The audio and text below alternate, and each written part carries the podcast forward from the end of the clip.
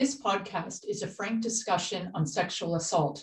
If you are in the U S A, for free and confidential help, call one eight hundred eight six five HOPE. In Australia, for confidential counselling and support in cases of sexual assault or abuse, please call one eight hundred RESPECT.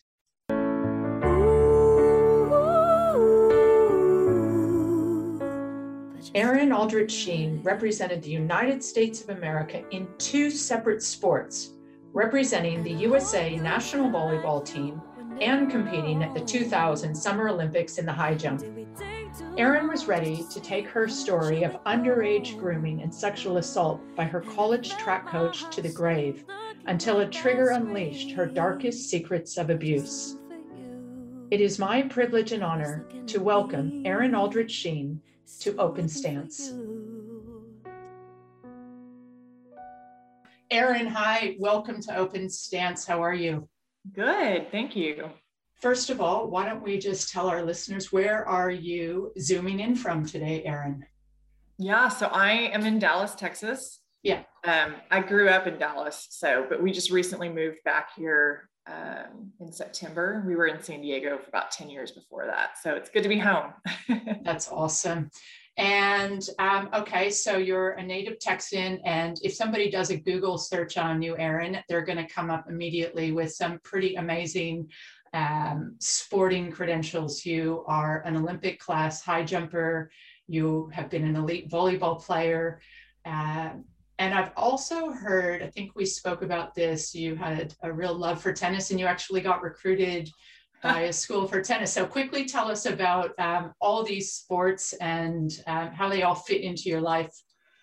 Yeah. So the, the, yeah. So the story that I love to tell is that um, I, I knew what I wanted to do early on. So when I was six, I, I told my parents that I wanted to be an Olympian, and we would take our motorhome. My parents had bought a motorhome because they wanted us to experience all the states in the United States by the time we graduated high school. So they bought this motorhome, and every summer my dad would take, you know, a couple months off of work. He was in commercial real estate, so he had that flexibility.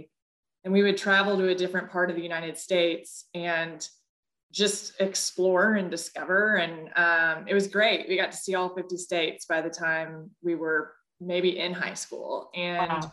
Um, yeah. And it was nineteen eighty-four when we were on a motorhome trip, and the opening ceremonies of the nineteen eighty-four Olympics were on television.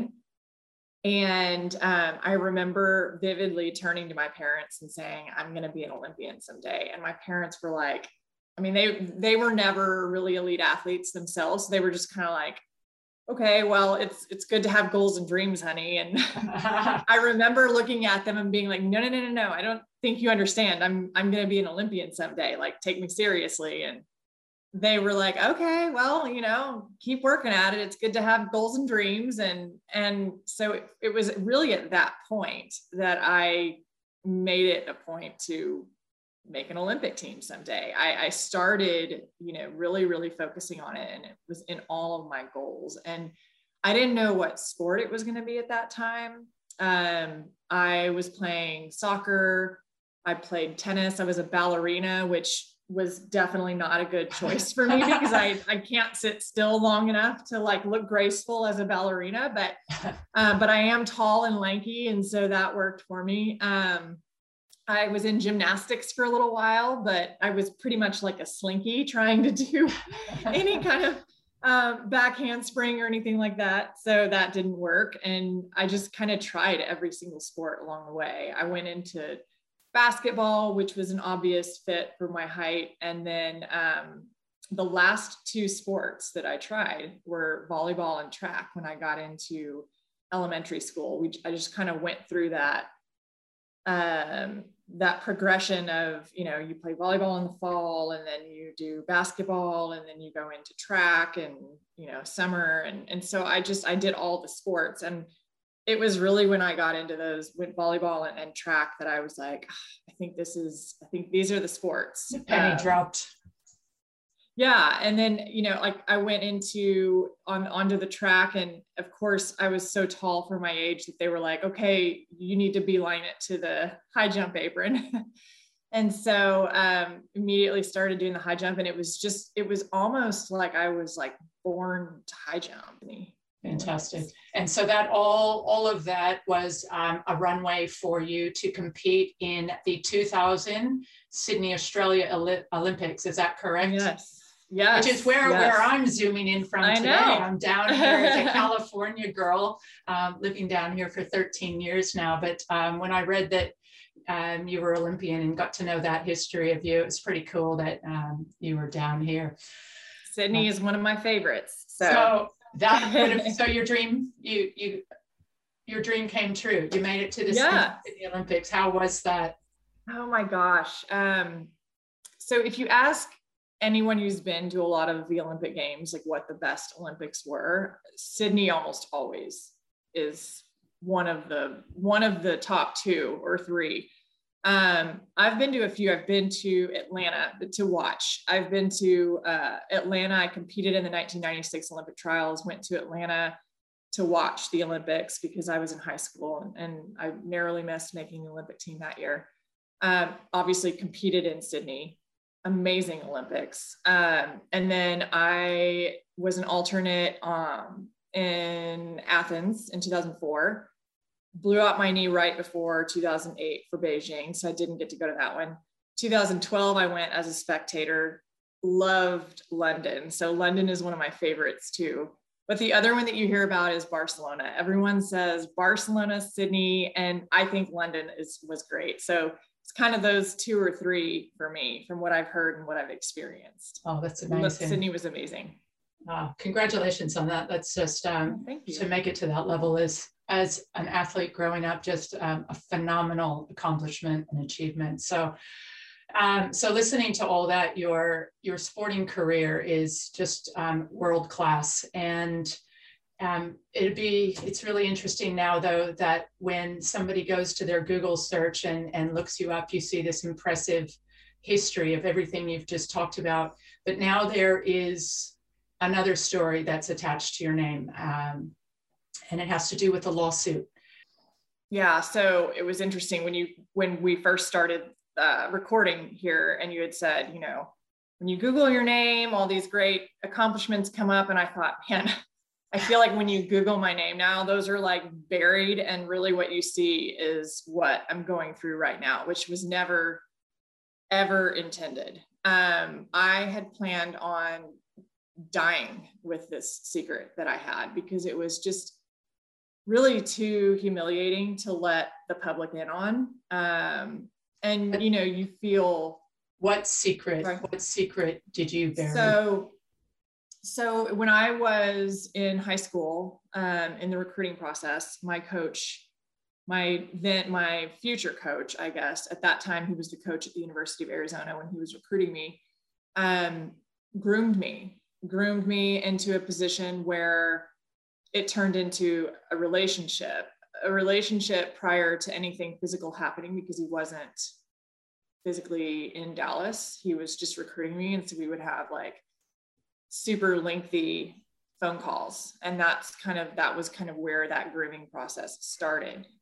And then really the moment I turned eighteen, um, I made a, a World Junior Championship team in Sydney, and went to went to Sydney, Australia with Team U S A. It was the first international competition um, I had ever been to. And um, my high school coach could not attend it with me. So my parents sent the next best person that they knew to send with me, um, giving him one hundred percent of, of their trust, because he had essentially groomed them as well um, through the whole process. I think what we learn when we learn about grooming is that it's not just um, the victim that's groomed. There are also other victims in the process too, which can be your closest friends and family. And they earn, they, they do everything they can to earn the trust of those who are the most important people in your life. So they obviously trusted him with their daughter, you know, to send them, to send him with me to Sydney. And it was on the plane ride to Sydney, which was the first time really that I can remember that we were completely alone together, where the now what I call sexual abuse happened. Um, at the time, it was an exciting thing for me to think about because of that grooming process and feeling like, you know, this was uh, an exciting moment because we were going to actually be able to be alone and be, you know, become, you know, go into this relationship, I guess. But um, yeah, I mean, I, I look back at that story and I, I, I just think like, you know, A, I was super naive because I had never had a relationship with anyone, you know, of the opposite sex or at all at that time. So um, he was the first experience I had, the first physical, really emotional experience I had um, that was sexual. And so it was, it, it's really horrifying to think about now, but, um, but yeah, I lived with it for years thinking. Yeah. So you, there's a, there's a quote that um, is in one of the U S A Today articles that I read, and it's an article that for me keeps coming up. There's so much um, in this article by Christine Brennan um, of U S A Today. Um, and in, in this article, there's a quote, and there's about four sentences from you, and each one has um, incredibly powerful meaning behind it. But the first, um, the first sentence that you say is, I stayed silent for over twenty years because the thought of coming forward was horrifying to me, but I decided that I couldn't stay silent any longer. Um, so just starting with that bit before you go on to the next two sentences, twenty years, there was a time um, twenty years prior that you actually recognized at some stage there was a problem and that this was not the relationship you thought. It was an abusive, um, This, it was an abusive relationship and you were the victim here. But for twenty years um, after you had made that decision, um, something obviously was powerful enough in your life to trigger that, um, to bring it to the surface. So can you tell us at what stage you actually recognized that this was an abusive relationship and you had been the victim of this predator? Um, and what was it in your life that was so powerful um, that it actually broke your silence and you were able yeah. to find your voice? Yeah. Um, as you're running through that, there are so many facets of this whole process that you want to kind of, that I would love to, to take everyone through. But what happened was I always knew that this is, this is, probably not appropriate. Like I, my coach was so much older than I was. Um, he was married. Um, but I almost felt like I, I, I couldn't, I, I couldn't control myself following, falling in love with this person. I mean, this is like one of the most powerful, if not the most powerful high jump coaches in the country. And he, and he's kind of coming on to and like telling me that I'm beautiful. And, and he knew all of those things to say, because I was this lanky high school kid that so desperately wanted to, I, I was, I had these crushes on these boys, but like to them, I wasn't attractive because I was like this tall, lanky, skinny girl that was taller than them and like super awkward in their eyes probably. And so I so badly wanted a relationship, but, you know, I was just young at the time. And so he knew that, you know, and so he knew those buttons to push. Of and and did beautiful he, and what, and did he know about your, the one, sorry to interrupt, the Olympic passion dream oh. that you have, like how, the power you just mentioned, he's a specialist, most yes. respected in the high jump, and he would be an absolute pathway to your Olympic dream. So that Absolutely. Came across. Is that, was that something? Oh, one hundred percent. Like the only thing I would talk about at that time was um, how I wanted to break the world record. I had said when I was six, I was going to make an Olympic team. That was all I thought about. Like I almost missed my prom because I was, you know, needed to go to state and win an ash and win a state championship. And that was the most important thing to me at that time. So I didn't date. I was training all the time and doing everything that I could to, to make that team. So it was, it, he knew those little pieces of my life to kind of work himself in there. And he was a very, very powerful person. He, he was what I thought my ticket was to get to the Olympics. So when he showed interest in me, I was like, oh my gosh, it was almost as if like a celebrity would like come on to you, you know, and you would be kind of like butterflies, you know?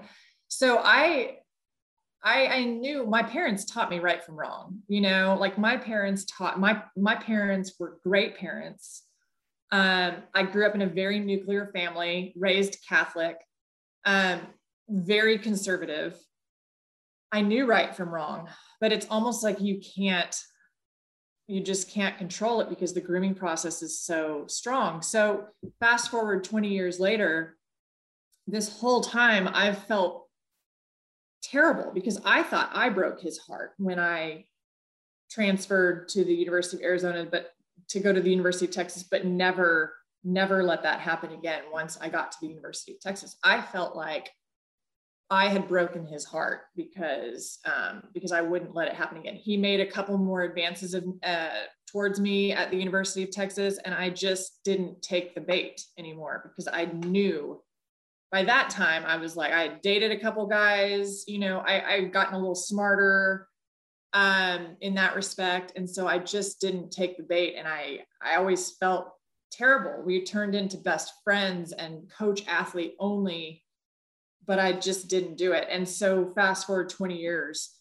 and I watched this show, this movie documentary, Leaving Neverland, which is a huge piece in this story. And did you know what this um, documentary was about, or did you come upon it just by you're no, sitting around one night and found it?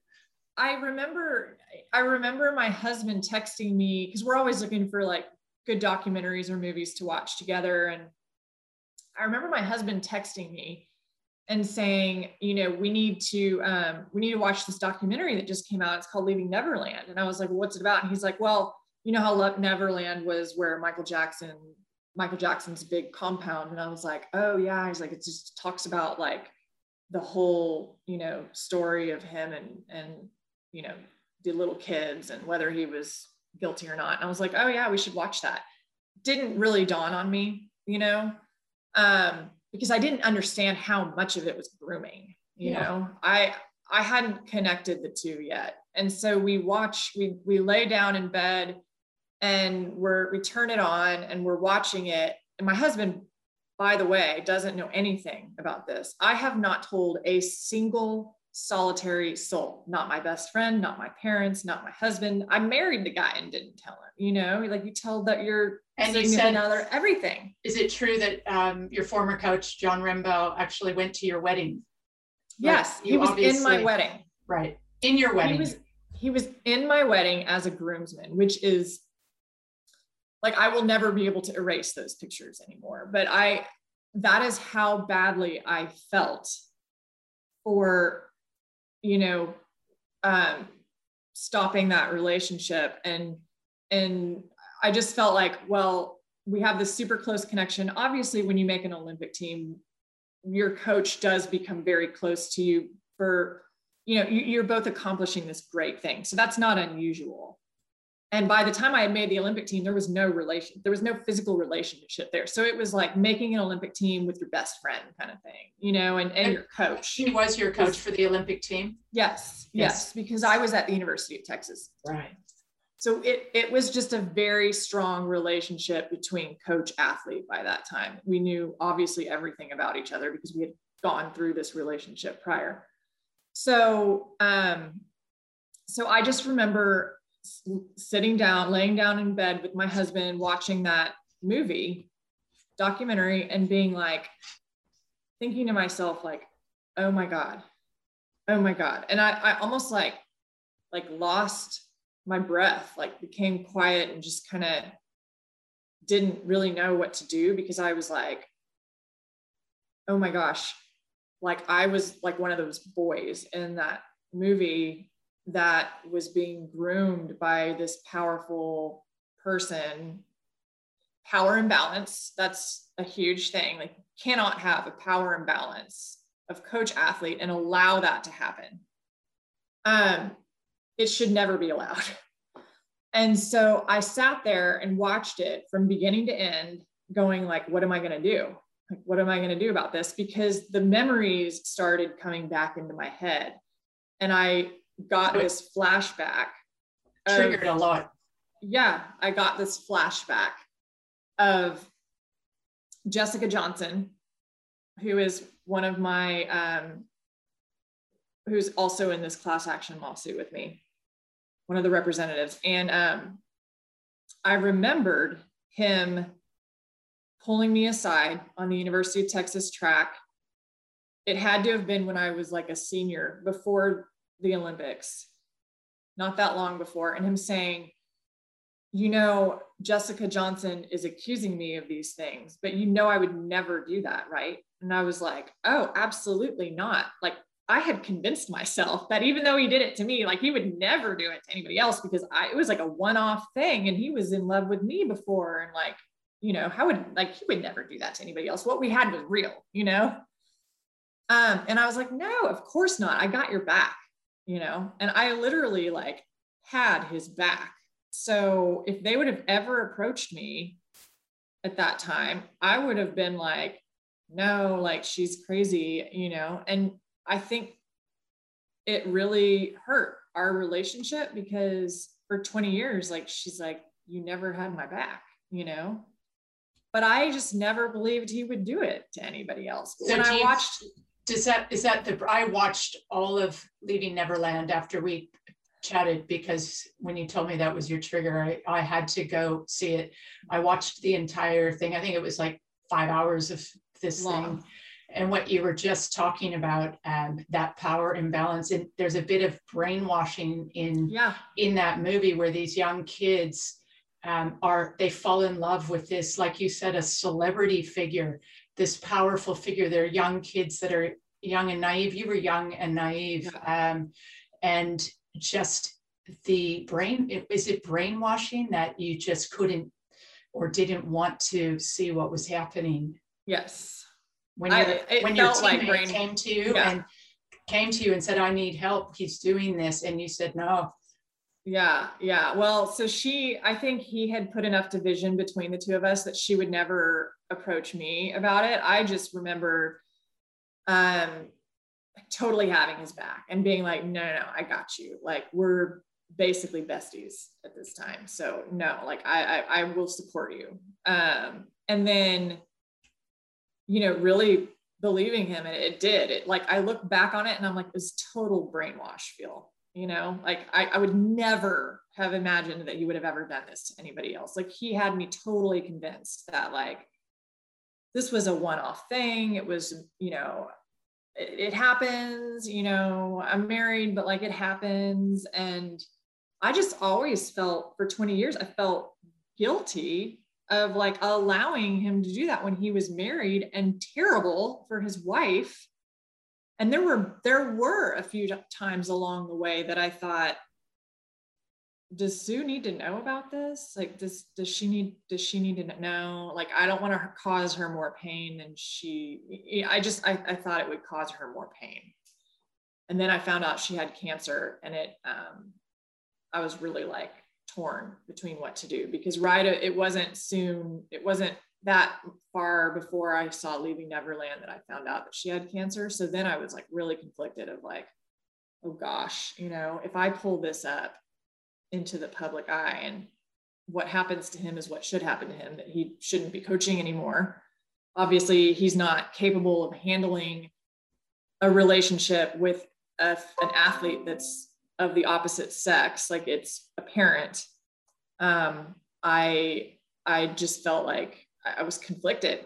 So I sought therapy. I went to a counselor, and she was the first one to hear about it. And she was like, oh my gosh. This was after, after you watched Leaving Neverland?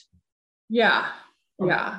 Um, yeah. It was after I watched Leaving Neverland that I was like, I've got something that I need to get off my back, because I did not have any skeletons in my closet. That was one thing. Like, I, about fifteen years ago, there was one other thing that um, had happened between myself and one of my teammates in college, and a guy that I dated had broken up with her to date me. And it was just a little, you know, there was a little bit of an overlap, and I couldn't, I couldn't live with myself anymore. So I felt I had like two skeletons in my closet. That was one. And then the other one was this relationship that I had had with my coach.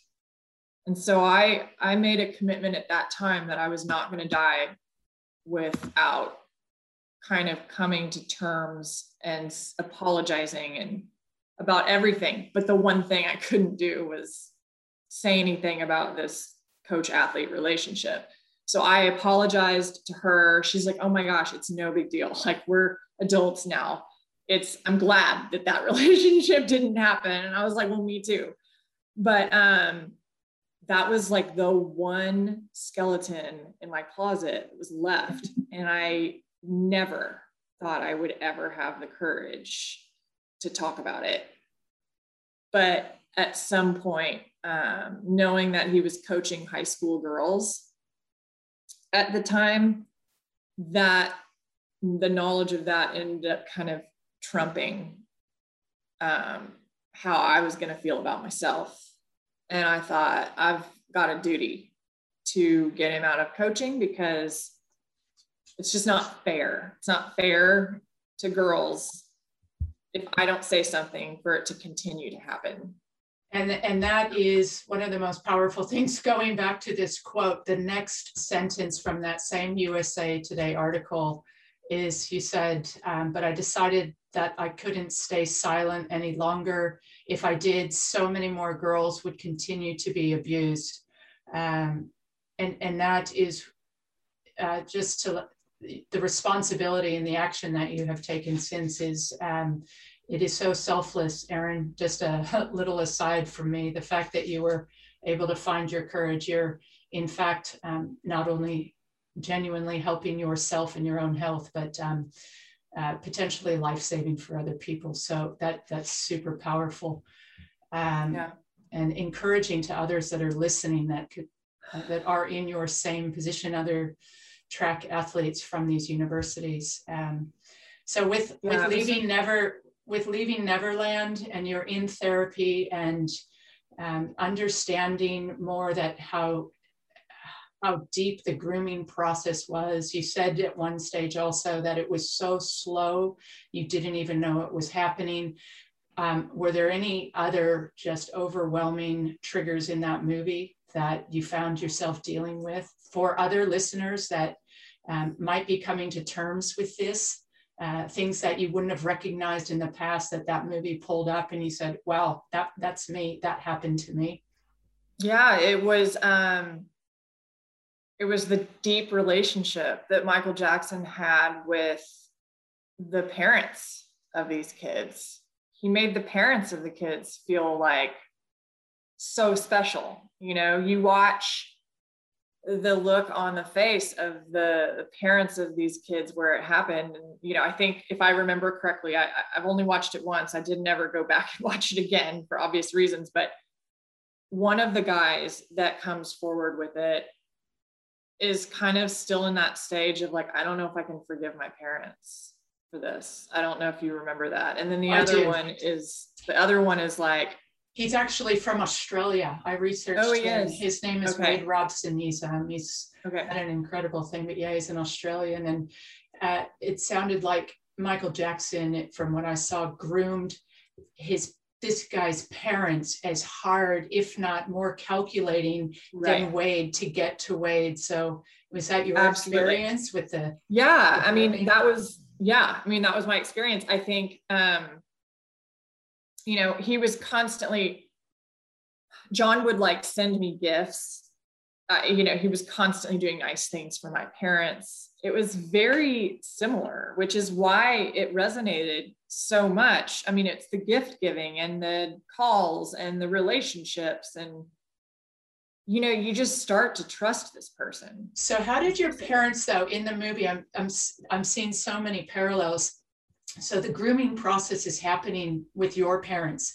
And you've said that you guys are a tight family. It's not like it's, you just, you're very tight. You know what's, what's going on in each other's life. So the phone calls, the phone calls is the thing that stood out to me in the Michael Jackson story, with these young boys who were, you know, seven, eight, nine, ten years yeah. old, and long two hour, three hour daily conversations on the phone. So when this thirty-five year old track coach is calling you in your home before, when you're sixteen, seventeen years old, before you've even gotten out of the house to college, is the grooming process so severe that your parents are, how does that work? Because that's a, is that natural for us to have those conversations with a thirty-five year old coach for hours um, on the phone? Um, right. I think it, I think it, it back then, especially, it was not even a thought of like what's happening, because the one thing I will say is that there is no manual on how to raise an Olympic athlete, you know? And so beyond the fact that my parents weren't elite athletes, you know, even if they were, I mean, an Olympian is like a totally different. So, so your kid says, I want to go to the Olympics. And as a parent, you're like, oh my gosh, I must provide them every opportunity to accomplish this goal. She's obviously very serious about this. I mean, she doesn't date. She doesn't hardly do anything except for think about the Olympics. You know, I mean, I had, just to give you an idea, I had my whole house, around all the walls in the house was a um, tape mark, a black tape mark at the world record. And it was, it went all the way around my house. And how, how so high that, was that in meters? Huh? It was, it was two meters and nine. So it would have been two ten. And so I, like, it was basically like, so that every time I would be in my house or walk around the house, like I would be looking at what it was that, you know, they, they say that, you know, you, you look at it and you see it all the time that you're going to do it. And so, that's right. Um, and so I had that in my house so that it wouldn't look foreign to me when I, when the bar actually got to that height and I had to jump over it. So that is how obsessed I was with making an Olympic team. And And, and like I said, I don't think that parents know, like, what do I do? What do I do to raise an Olympic athlete? If she wants to talk to her coach about, you know, for an hour or two every night, like, I, I, I guess there's stuff to talk about. I don't know, you know, it goes back um, to that power imbalance with those young kids who were, um, they were very specialty dancers and talented yeah. young kids. So they weren't pulled into Michael Jackson's realm because they were just cute or something. They actually had a lot of talent. So he preyed right. on that, and he preyed yeah. on their dreams, just like mm-hmm. it sounds yes. that your former coach was preying on your dreams. And then to that next awful level, preying on your parents, knowing that that's their kid and you do anything for your child. You and I both have children. Um, yes. you, you give your whole life for these kids. So um, there's that. And in order to get to the kid, you need to get, you need to, the care, the parents are like the door to the children, you know, so right. you've got to work on them hard. So would you say that, would you say for people listening, just as warning signs, just so that um, there are, like you said, it was so subtle and such a long process. You didn't even know it was happening. Of course, your parents didn't know it was happening. So what are those critical warning signs that you would just blast out there for people going through something like this? Just, you know, any conversations that are in private for an extended period of time. Like, I think that, um, you know, thirty minutes once a week is probably sufficient, you know, um, nothing needs to be talked about that long, and, and nothing can be talked about really that long. Like, you can't talk high jump technique for that many hours, you know. I mean, there were, one of the most vivid memories I have of when this process kind of started to transition into more of like a sexual one was when he was like, oh, I want to see your senior pictures. And I think this is in the article as well.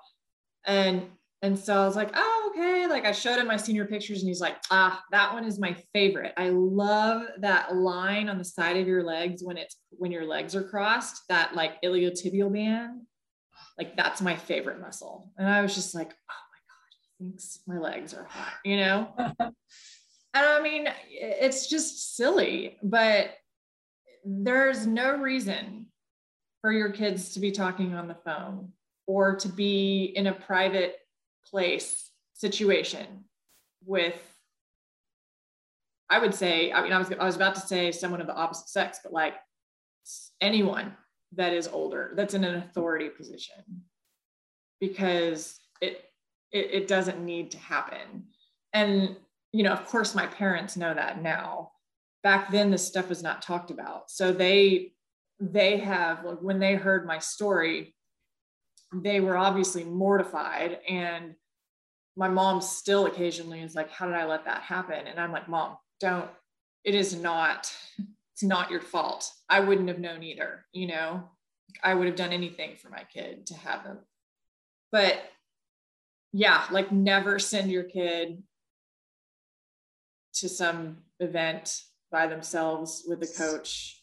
It's when they're that young, you know. You were separated um, again. I saw these kids go from, um, say, for example, this one kid, Wade Robson, flown from his home in Sydney to, um, to Los Angeles, and, and that separation of the, yeah.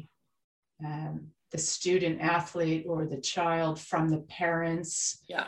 Um, and then you going to Sydney, Australia, your story is quite profound. You're a young teenager going with your coach to a foreign country with no form of communication, completely separated from your family.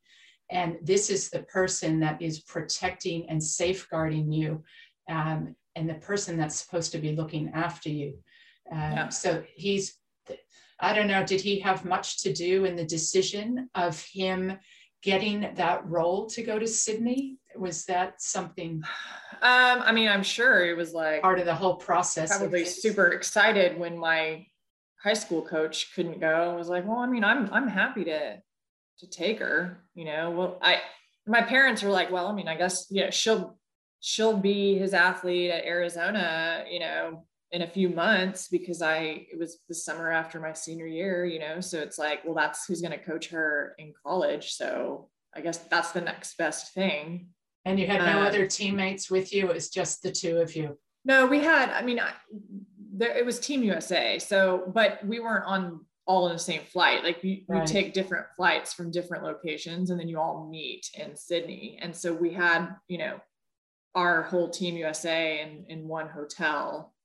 But um, I'm trying to even think if we had roommates. I don't even remember. Um, but he had his own room, so yeah. um, which my parents paid for. So my parents paid for all of it, um, and always did. My parents paid for his hotel rooms and for him to travel Europe with me the summer after my freshman year in college to go do the European tour, so that my coach would be with me, so that I could do my best, you know? Um, and of course it was all, I mean, by that time though, we were like literally in a relationship. So, yeah. um, but they're just, I mean, my poor parents are like, what happened? Cause it was just, like I said, it, grooming is such a slow, methodical process, and you do not know it's happening. And that is why, of all the forms of sexual abuse, they're all absolutely horrible for their own, in their own ways, right? But grooming is like so scary because it's so slow and you don't know it. And you're stuck before you realize like you're in a relationship now. So, you know? And it's when you, when you get to that point in the movie and you, you understand, all right, this is um, this is all coming to the surface for you now. Then you you land in therapy, which means, okay, it's telling me that your mind is going, I've got to do something here. What happens after that, Erin? Is there, do you, how long is it before you start speaking out? Who's the first person you told? I told my my husband. Mm. Um, how did I mean, you I tell him? I remember like it was yesterday. you know, I think he was like, what is up with her, you know, but he like couldn't really figure it out, like just that day, you know, like, but this has gone on for like a month, month and a half. It took me a while before I got up the courage to say something. And I remember him saying something, I can't remember exactly what it was, that kind of like triggered the emotions, but we had kids in the backseat. We were on our way to go to the Y M C A to work out, and there were kids in the backseat. So he says something, and I'm like, it was something about like trauma that he experienced, which was like nothing like um, to the point of what it was that I was experiencing, but it's like something super small. And um, I was like, you just don't understand. And he's like, what do you mean I don't understand? And, um, and so I was like, let's just go get the kids in, in childcare and then come back and talk to me in the, in the car.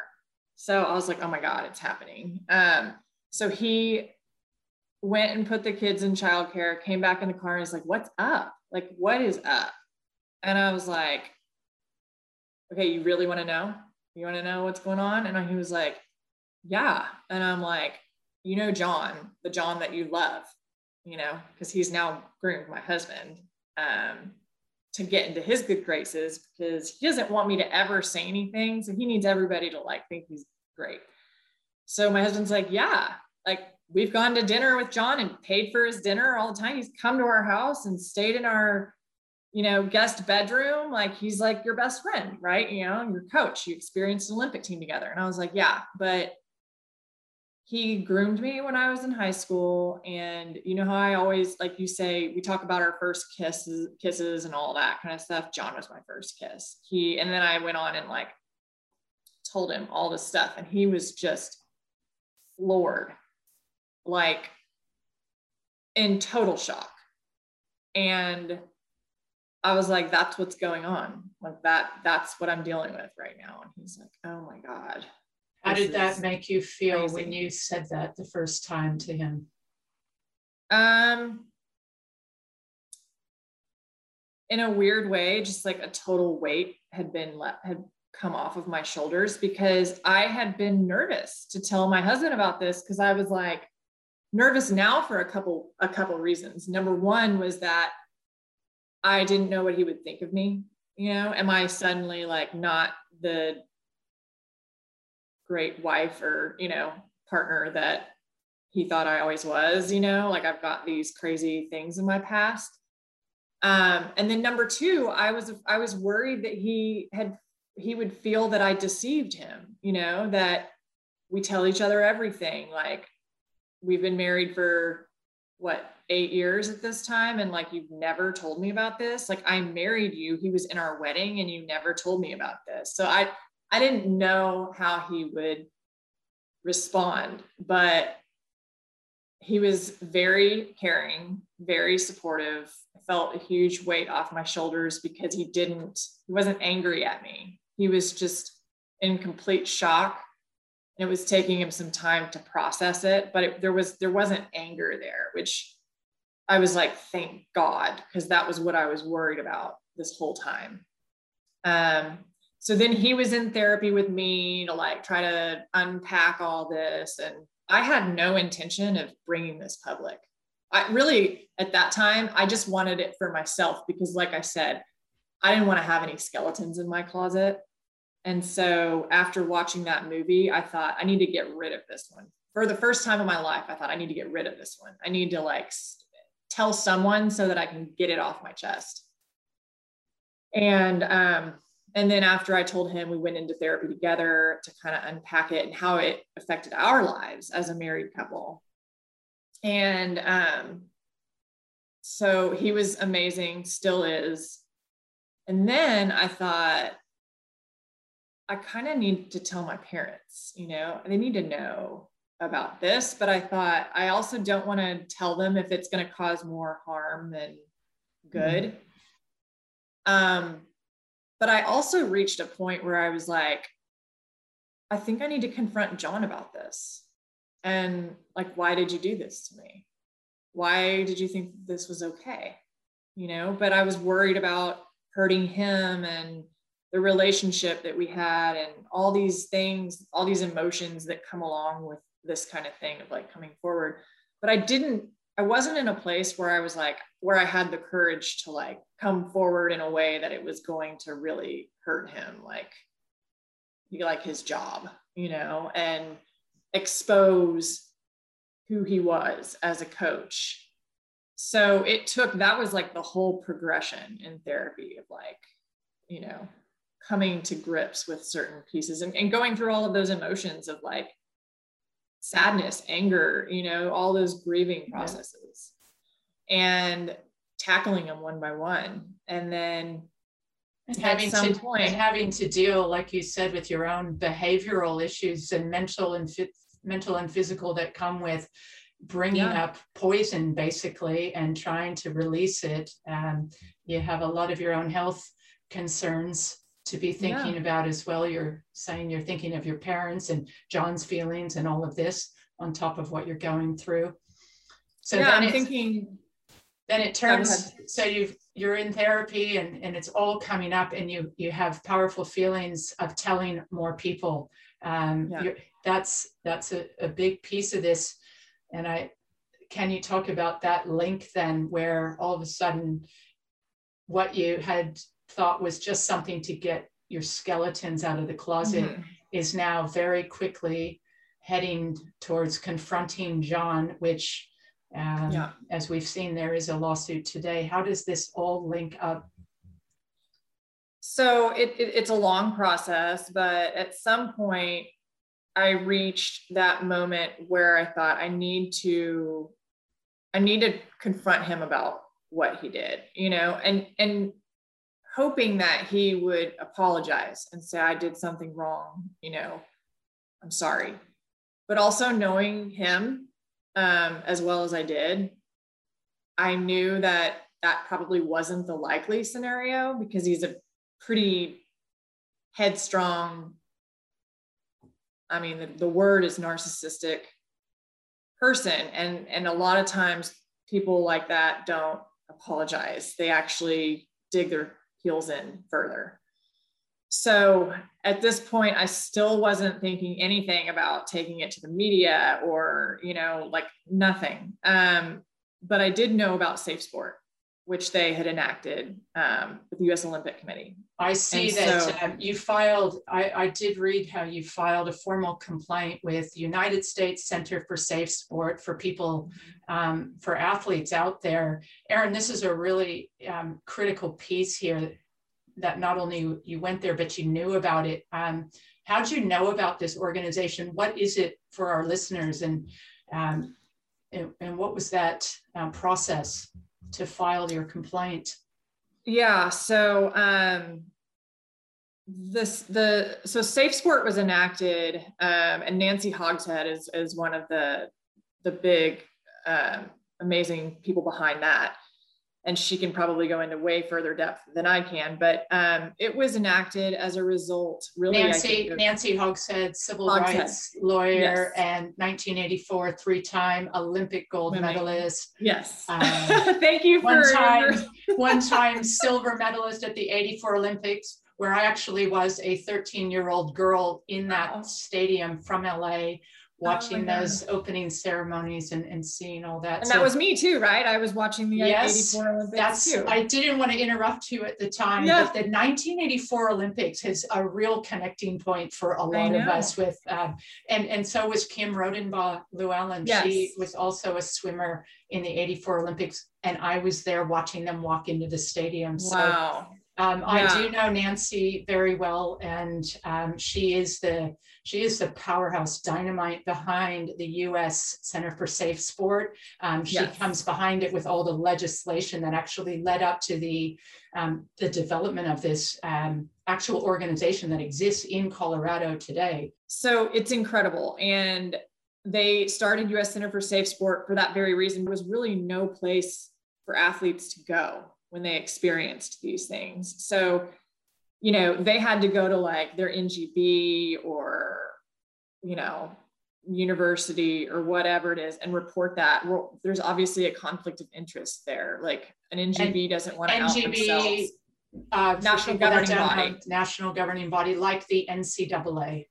Correct. Correct. Yes. So when I kind of, when I, when I talk about this, I, I say that the, the, you know, national governing body and N G B, or actually let's start with the U S Olympic Committee, is to the N C double A as an N G B is to a university, kind of, you know, like they're the, they're what kind of governs those N G Bs, and the N C double A is kind of like what governs um, universities. So the Olympic Committee put this into effect in order to kind of hold accountable um, N G Bs, you know, people that work for them, um, all of that. And I, I would love for you to talk to Nancy Hogshead-Makar about this even further in depth, because I'm probably doing a terrible job of explaining it, but she's, she's kind of the one that like built it all. So, well, it'll um, be amazing to, to hear to. her perspective from that legal perspective, but you can, right. you are the athlete. So it's really yeah. powerful to hear your experience from the athletes that are out there. Would they feel safe in that first step? I know telling your story the first time would be terrifying and horrifying, as you've mentioned. Um, did you find in your experience that you felt safe? I've seen the website, I've gone to it, and yeah. in a big tab straight in the front is to file a complaint, hit this button. What, what makes them want to hit that button and feel they are going to be trusted or believed or safe? That's a good question, um, because I went there, I think probably one or two times, and started filling it out and then bailed because of something about Um, I just, I, there was something that it said that it, it's legal stuff that you kind of have to say before you file a complaint. And I remember um, just getting cold feet a couple times prior to that. So I, I didn't actually end up pulling the trigger until I made that decision that it was okay with me that people knew about this, because it would go into a database and they would conduct their investigation. And it wouldn't say, I don't think who it, it was, but you know, if my if my coach from college was was being investigated, everyone would know who it was because of the relationship that we had. Like people already had it on their radar of like, well, that's that relationship of that coach athlete or is weird, you know? So I I knew that people looked at us kind of like that. It was like the elephant in the room all the time that I was always like, no, no, no, no. But like everyone knew, you know? So, so you, when, you didn't actually tell people you had a relationship, but everybody knew. Everyone right? knew. I mean, yeah. yeah, everyone suspected, I guess I sure. should say, you know, but there was no like physical evidence. How did, except just, for. Just really quickly, um, just clarifying, how did you actually as an athlete know about the U S Center for Safe Sport? Just, is that something that is passed out via email to all athletes? How do you know about it? Um, I'm trying to think of how I knew about, I think I, I think I knew about it because of the Larry Nassar case right. and reading about it and hearing about it. And I think it might've been mentioned a few times in that book. Gotcha. So I, so I knew about it, and I knew that that was probably my starting point. So you, for... that's, that's totally fascinating to me. And it's so important for people listening right now. I get chills because you said you went to the site. The tab button is right there, and twice you bailed on filing the complaint. Yeah.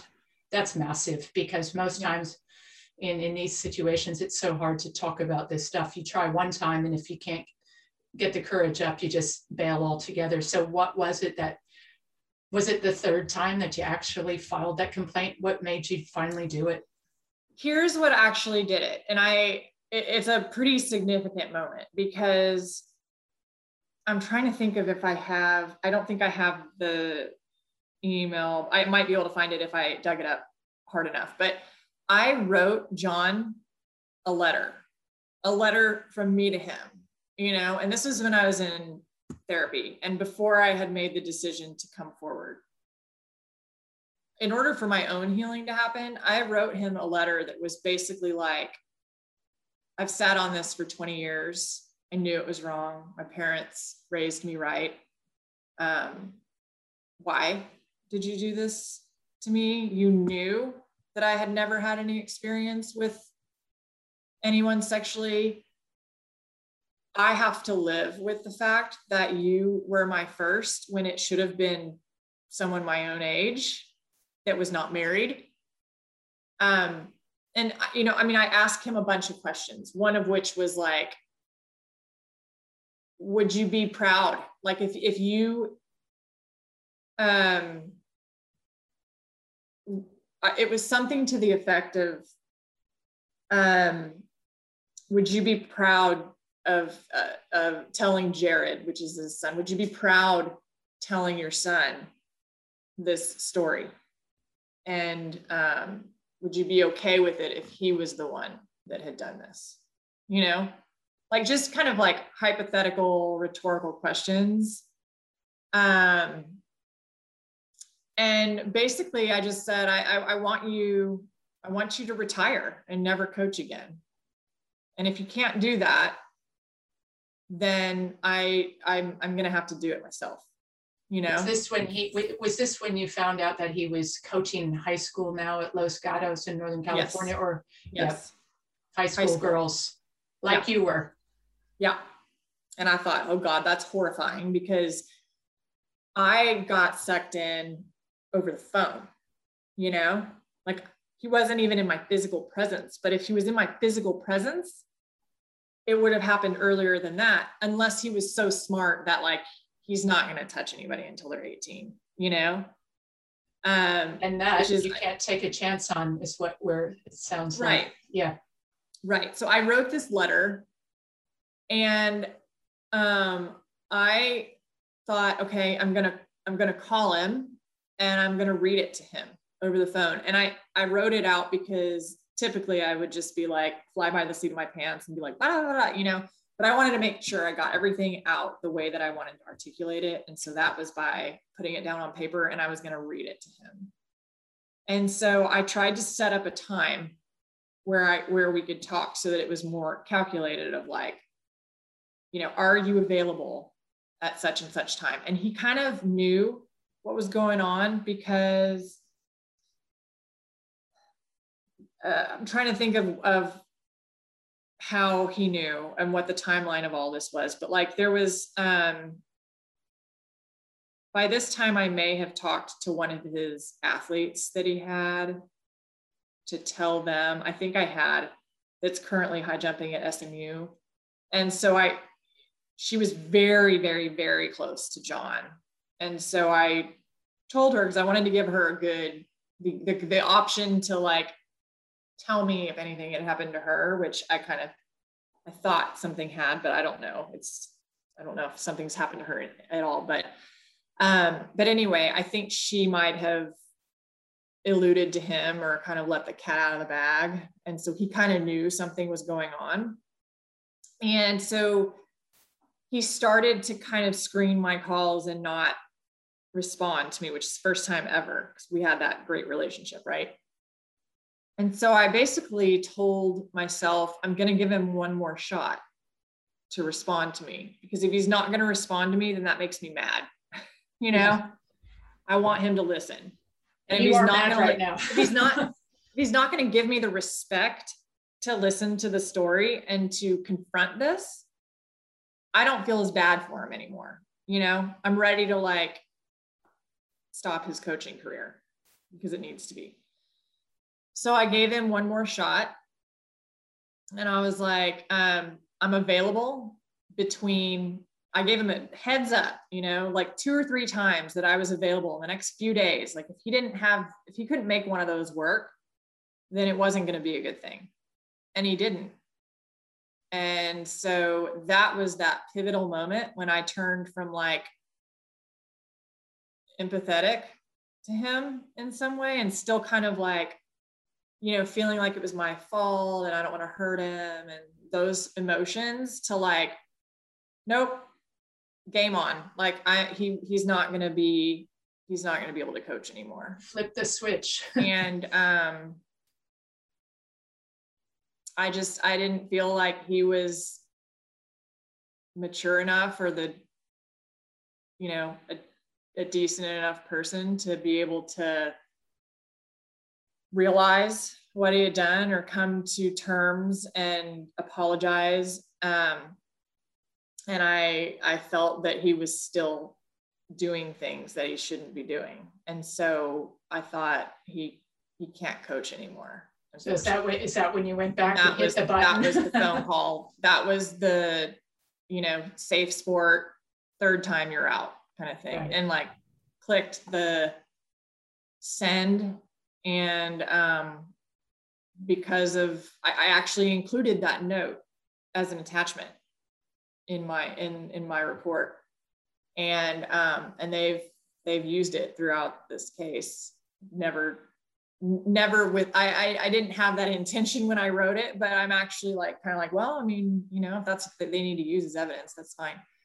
Um, but yeah, so I sent, I sent in the, the claim, and, um, they felt like it was serious enough to start the investigation immediately. And one thing that you kind of have to know about Safe Sport is, and it, Nancy might have this exact statistic, but it is something crazy. Like two years ago, when I, when I submitted this, um, this complaint, two years ago, it was like they had received something crazy, and don't quote me, but like four thousand reports in like three years. I don't know. Have you heard the statistic? It's uh, something. I'm, in, I'm not going to be quoted either, and we'll get Nancy because she'll spit these things out um, yeah. perfectly, but you're completely right. The statistics are shocking at how many shocking. claims went just funneling through this organization.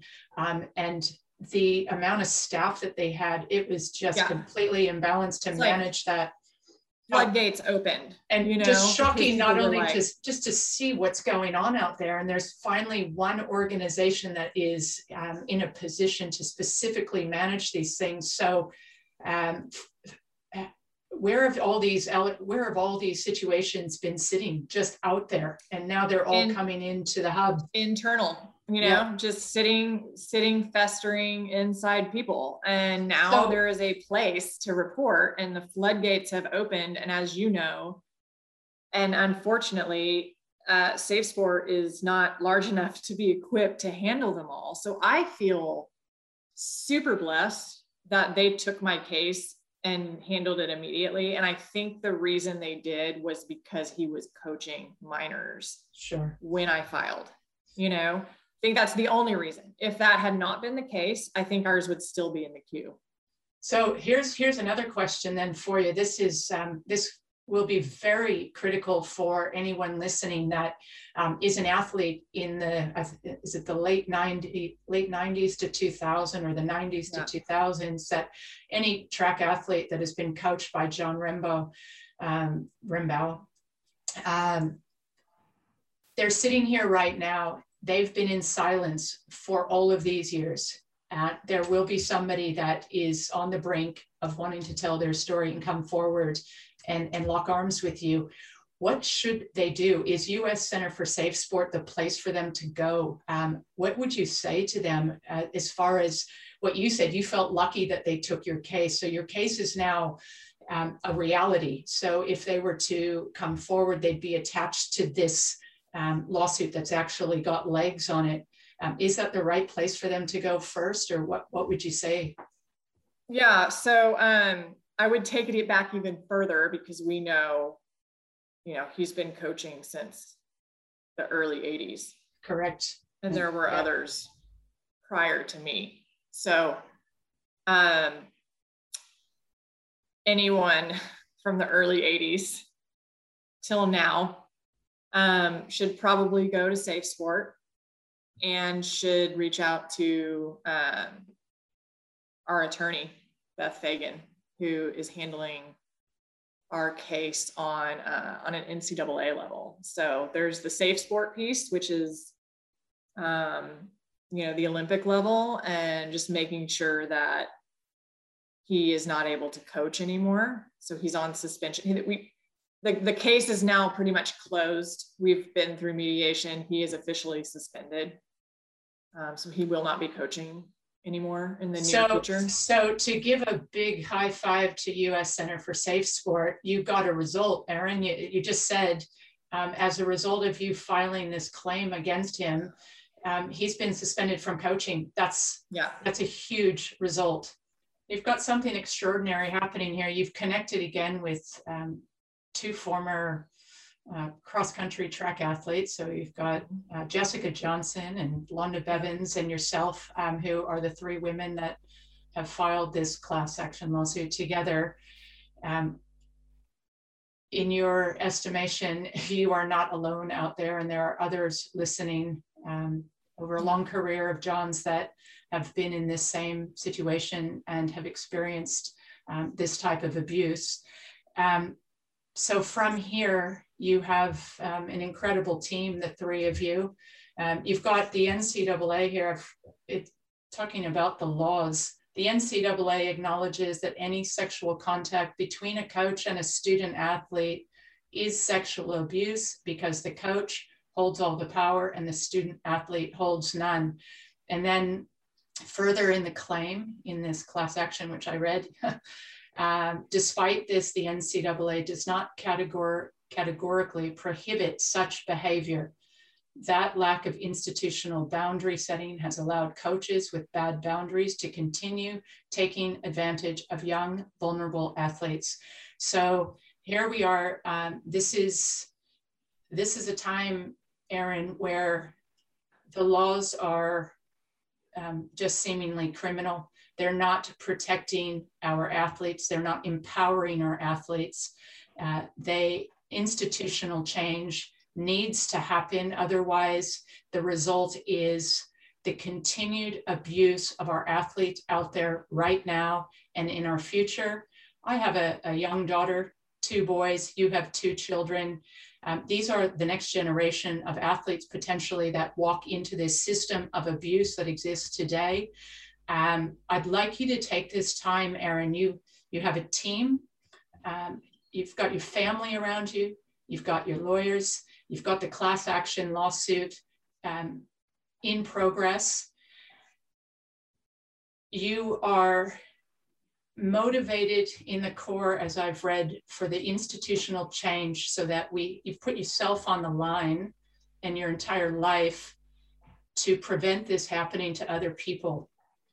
Um, Please take this time to speak to those listeners, those athletes out there that are tuning in, um, that have this story that could come forward, that know their, let them know what their contribution can be to this, what, just whatever you'd like to say to them, have, have the opportunity to say it. Yeah, I mean, I would just say that the N C double A does not have the ability to cherry pick what they want to police. And in this instance, this is such an important um, change that I think that we're trying to make, because this is the future. This is the future of young women and men who are extremely vulnerable at this period of their life, going through college and before college, being groomed um, or sexually abused in any other way. And we know that there are several others out there, hundreds, thousands maybe, um, who have the same story, the same story as I do, the same story of others who have experienced some other form of, of sexual abuse, and from a different coach. And you're not alone. You're not alone in this. And this is nothing to be ashamed of. You were taken advantage of. Uh, there is a significant power imbalance that needs to be stopped, and these coaches need to be held accountable. And that's what, that's what we're going for. We're going for a, um, a system where something similar to the U S Center for Safe Sport can be created on an N C double A level, that there's also a database when a coach is reported, that their name goes into the database so that they can't go from university to university to university continually doing the same thing. My coach started his career at Cal Poly San Luis Obispo, where he um, did things that weren't appropriate. He then went to the University of Arizona, where my abuse happened. He then went to the University of Texas, where Jessica Johnson's abuse happened. He then went to Southern Methodist University, where, you know, we're subpoenaing all sub, subpoenaing all um, universities where he was to find out if there's any other information that was reported during that time. Uh, he went to Stanford University, Cal Berkeley, and then now is coaching high school or was coaching high school girls. And in my opinion, he was coaching high school girls probably because his rope had ended. And um, that was the only place that he could go where they, there was no reputation necessarily. Um, so it's time, it's time, your time is now to, to come forward, tell your story. You're only helping people with this.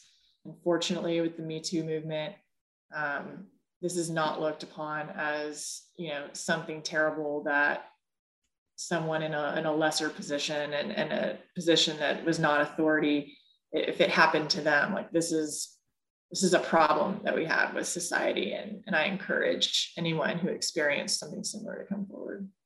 Wonderful. And um, at this stage, so anybody listening that um, has a story that they're thinking of sharing, you can look at Safe Sport. Um, there's the website, U S Center for Safe Sport.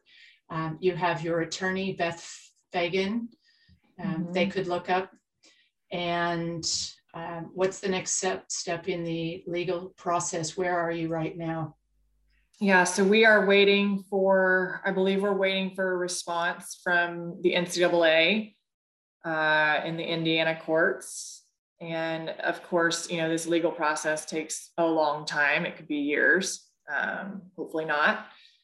But the ball, I believe, is in, in their court at this point. So, um, strangely enough, I don't keep, you know, up to date with everything that's going on on a daily basis because it would just take up too much of my um, emotional space. Um, and I try to just, I, that, that's why I hire, I hired an attorney because I, I hired someone that I knew was, was very good. She represented the victims of Harvey Weinstein. Um, she's a lot of experience with this. She's, she also represented the victims of, um, concussion, football concussion in N C double A. So she's been against the N C double A before. And so, you know, by hiring her, I was just like, this is the story. You take it, you run with it. I'll be back to listen to occasional updates, but I, I've got to live my life and move on. And it was never supposed to be part of my story that I was going to have to come forward with this anyway. And it's, it's horrifying as it is, so I don't want to continue with that. I um, I appreciate what you're going through, incredibly difficult circumstances. Um, and, and just on that note, um, I'm not being conscious of your time. Uh, the responsibility and action that you've taken is something that is in in my mind gold medal class. Um, Erin, you're. This is tough stuff. It's easy to sweep under the rug. It's easy to just tell your family and move on and not deal with it. But the fact that there is the um, opportunity for coaches um, to continue doing and abusing their athletes today and in the future without this kind of institutional change from the governing bodies um, is very, very scary. It's frightening. And the only way that the changes are going to happen are because of people like you. You are single-handedly with Jessica and Londa making this happen. And um, it is so, so overwhelmingly powerful to see what you're doing on behalf of people you don't even know. Um, so I just want to thank you personally for that. It's, it's extraordinary what you're doing, your responsibility to others. So. Uh, that's world class, man. That's amazing, and uh, all the all the best with that. So, as we go forward, you're um, you said it could be a long, drawn out process here at Open Stance. Gosh, we'd love to um, have you back at another time to keep updated, hear what the progress is, um, stay up to date with um, what's happening, and um, you know, root you on and support you in any any way that we can. Um, and on that, um, thank you for being here today. I know it's Mother's Day coming up, so uh, wishing you an amazing Mother's Day in Dallas, Texas, um, with your husband and your lovely two boys. Um, yeah, thank you. Thank you so much for having this podcast. I mean, this is helping so much to get the word out. Without these kinds of platforms, it would be so much more difficult to spread the word. So I, I truly, truly appreciate everything that you're doing with Open Stance and allowing me to share my story and, you know, hopefully helping others to just feel more comfortable to come forward, because this is all too common and, and it needs to stop. It really does. And that's literally the motivation and the core of what I'm doing here at Open Stance. This is for all of us. This is just a channel. It's a vessel. It's um, it's something that was created to connect and unify voices. That's literally the bottom line of why we're here. And one voice is powerful. Uh, you have three voices in your case, which is already showing the power of what three voices can do.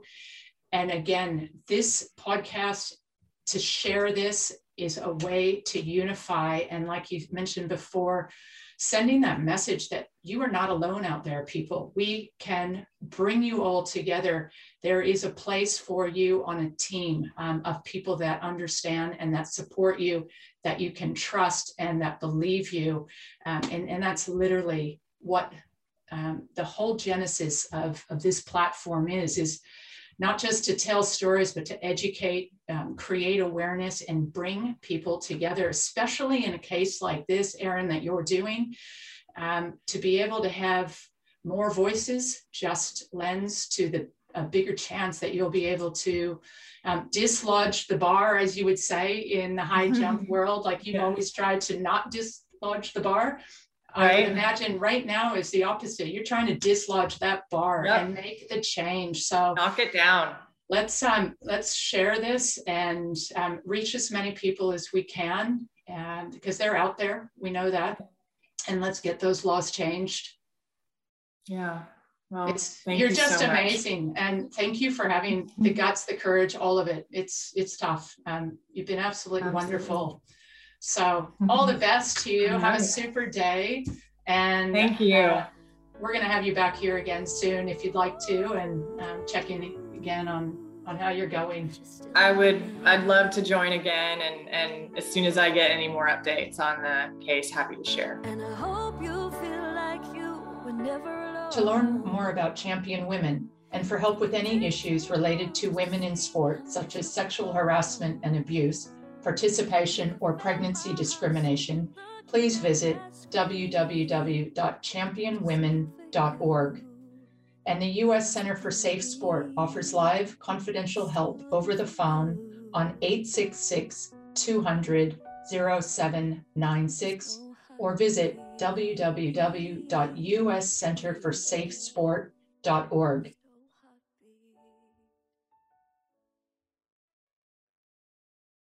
Hi, this is Tracy Smith, and I would like to say a special thank you to the following people for contributing to the making of Open Stance.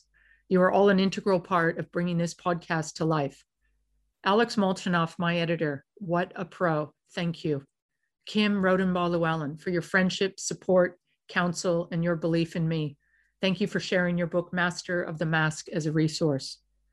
Nancy Hogshead-Makar and Champion Women, thank you for paving the way and for your leadership. You inspire me every day. Elise Marie Hunter, thank you for providing me the rights to use your Spotify track, Light as a Feather. And to my husband, Jimmy Smith, your love and continued encouragement have helped make my vision come to life. Thank you for giving me the greatest gift of all, understanding. Jimmy, you have helped me, and that help will now help many others as Open Stance grows and finds its way to people who need its support and education. And to my mentors who have shared their brave voices, you are making a difference in the world by sharing your experiences. This podcast only works with your support. Thank you to my brother Brady Hite, Kim Rodenbaugh Llewellyn, Nancy Hogshead-Makar, Gavin Badger, Erin Aldrich Sheen, and Amelia Thorpe, of amelia thorpe dot blog. And a special thank you to Life and Mind Psychology in Sydney, Australia. Thank you to the founder and primary clinical psychologist, Stephanie Allen, and your amazing colleague, clinical psychologist, Alana Carpin. Thank you all very much.